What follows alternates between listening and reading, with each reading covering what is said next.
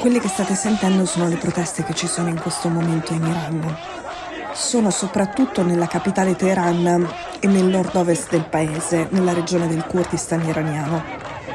Le proteste sono così impressionanti che questa volta nel nord-ovest dell'Iran, nel Kurdistan iraniano, le autorità non hanno solo rallentato la connessione internet, cosa che fanno ogni volta che ci sono delle proteste, ma l'hanno completamente annullata. I cori che sentite dicono morte all'Ayatollah, morte alla guida suprema dell'Iran, Ali Khamenei. Poi ci sono degli uomini che cantano ucciderò chiunque ammazzerà mia sorella e molte donne che cantano donna, vita, libertà. Al Politecnico dell'Università Sharif dell'Università di Teheran gli studenti cantano un coro che è particolarmente difficile da accettare per le autorità iraniane. Il coro è Khamenei è peggio di Yazid. Yazid è l'assassino dell'imam Hussein, dell'imam più importante per l'Islam sciita, per la Repubblica Islamica dell'Iran.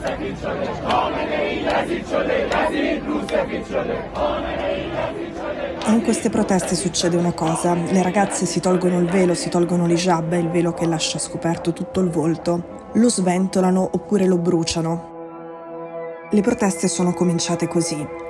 La settimana scorsa Masa Mini, che è una ragazza kurda iraniana di 22 anni, è in vacanza con i suoi genitori nella capitale Teheran. È alla fermata metro Haqqani di Teheran quando la ferma la polizia religiosa.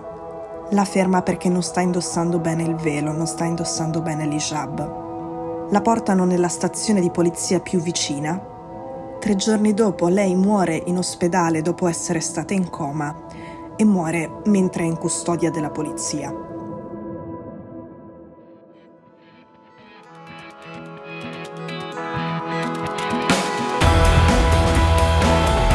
Sono Cecilia Sala e questo è Stories.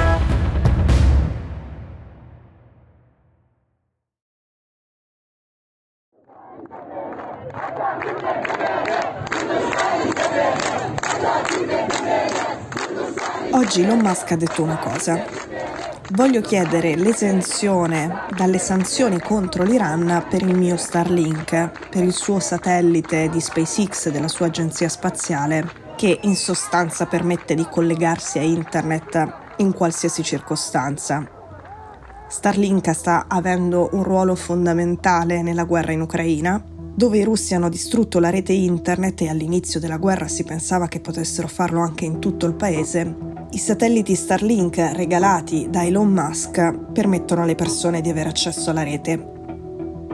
Venerdì ero a Izium. A Izium c'è stata una scena incredibile di persone che erano sotto occupazione da mesi, che non erano collegate ad internet, non sapevano cosa stesse succedendo fuori dalla loro città. È andato in visita a Zelensky, è arrivato un satellite Starlink e nella zona in cui funzionava erano tutti con i cellulari a cercare di parlare con delle persone che non sentivano da mesi, con dei parenti, con degli amici, dei figli e a cercare notizie, a capire cosa fosse successo mentre loro hanno vissuto in una bolla. Ecco, mentre ci sono le proteste in Iran e mentre le autorità della Repubblica Islamica decidono di chiudere completamente internet nel Kurdistan iraniano, Elon Musk dice questa cosa. Vuole l'esenzione dalle sanzioni, l'Iran è sotto sanzioni internazionali, non si può esportare in Iran, non si può commerciare con l'Iran per un'impresa privata tanto facilmente, lui vuole poterlo fare con questo specifico obiettivo e in questo preciso caso. According to members of her family, her mother and her brother, who have spoken to media outside of Iran, they say that Massa was arrested on September 13th when she Massa era con suo fratello nella stazione della metro. Lui ha raccontato che a un certo punto i poliziotti la prendono, la portano via, la mettono su un pulmino, la portano nella stazione di polizia. Lei è sempre rimasta in custodia della polizia fino al momento in cui è morta. È stata interrogata. Poi dai filmati delle telecamere a circuito chiuso si vede che nella sala d'aspetto della stazione di polizia a un certo punto collassa. In quel momento viene portata in ospedale, finisce in coma e tre giorni dopo muore. Il presidente iraniano Ebrahim Raisi ha chiesto un'indagine per scoprire quali siano state le cause della morte. La polizia iraniana, la polizia religiosa ha detto che loro non hanno fatto niente, non l'hanno toccata, che lei ha avuto un infarto all'improvviso. La famiglia ha una versione completamente diversa. Loro dicono che non è possibile, che Massa era una ragazza giovane di 22 anni in perfetta salute, che i poliziotti si sono rifiutati di condividere con loro i risultati dell'autopsia, che hanno chiesto alla famiglia di non parlare con i media nazionali e internazionali e che hanno provato a convincerli a seppellire Massa nel mezzo della notte e a non parlare della sua morte.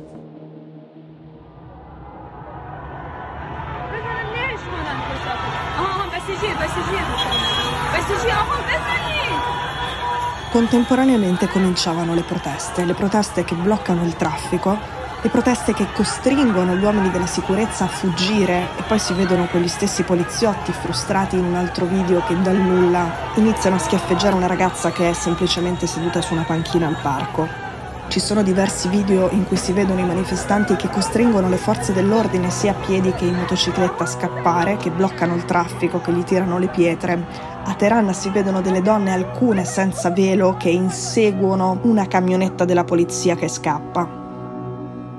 Sono tre manifestanti curdi iraniani morti in queste proteste e c'è una donna anziana, quasi settantenne, che manifestava contro la legge che impone l'obbligo di indossare l'hijab, nonostante lei lo indossasse, ed è una donna, una manifestante di quasi 70 anni, che è morta durante queste proteste.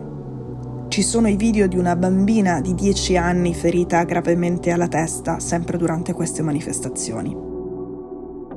Ci sono anche delle forme di protesta diverse, ad esempio le donne che online si filmano con la webcam mentre si tagliano i capelli. A volte pubblicano questi video online con la faccia blerrata. C'è anche un'altra forma di protesta che va abbastanza di moda tra i giovani iraniani ed è andare a cercare e poi pubblicare con dei nickname, con dei profili anonimi, le foto di ragazze che sono figlie degli uomini più importanti delle istituzioni iraniane foto che le ritraggono senza velo, vestite con delle gonne corte, con delle scollature, con dei tacchi. È successo anche ieri, erano le foto della cugina della moglie del figlio della guida suprema Ali Khamenei, che è anche la nipote di un importantissimo filosofo politico conservatore iraniano, il cui pensiero ispira la linea politica iraniana tuttora. Ecco, forse potrà suonarvi strano, ma in realtà non è una cosa del tutto impensabile. A Teheran Nord in generale capita abbastanza spesso di vedere delle ragazze senza velo la sera. Tutto questo avviene mentre la guida suprema Ali Khamenei si suppone sia gravemente malata e mentre il presidente Ibrahim Raisi non è nel paese. È straordinariamente a New York con un visto che gli è stato dato dall'amministrazione Biden e che è stato anche molto contestato per l'Assemblea generale delle Nazioni Unite. Una cosa interessante di queste proteste è che ci sono anche diversi politici ed esponenti del clero iraniano che in questo momento si stanno esprimendo contro la legge che rende l'hijab obbligatorio. C'è un ex presidente riformista e un ex ministro degli esteri riformista che oltre a fare le condoglianze alla famiglia di Amini sono stati piuttosto chiari nel chiedere un'indagine approfondita ci sono anche esponenti del clero abbastanza importanti dell'ala conservatrice che sono sostenitori di questo governo che hanno chiesto l'abolizione della polizia religiosa e della polizia morale. Persino l'ayatollah Bayat Zajani, che è un religioso importantissimo della più importante città sacra sciita in Iran, che è la città di Qom, ha condannato la polizia religiosa e ha detto che le sue azioni sono contro la legge contro Dio e contro la religione e contro ogni logica.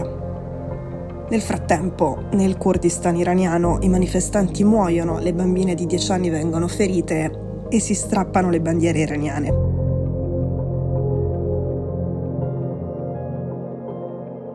Ieri avevo detto che avremmo parlato di Carlo III oggi. Mi sembrava che questa storia oggi fosse più rilevante.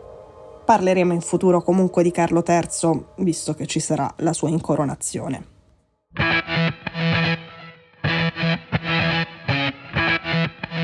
Stories è un podcast di Cecilia Sala prodotto da Cora Media. La cura editoriale è di Francesca Milano. In redazione Simone Piranni. L'advisor è Pablo Trincia. La producer è Monica De Benedittis. La post-produzione e il sound design sono di Daniele Marinello. La supervisione del suono e della musica è di Luca Micheli.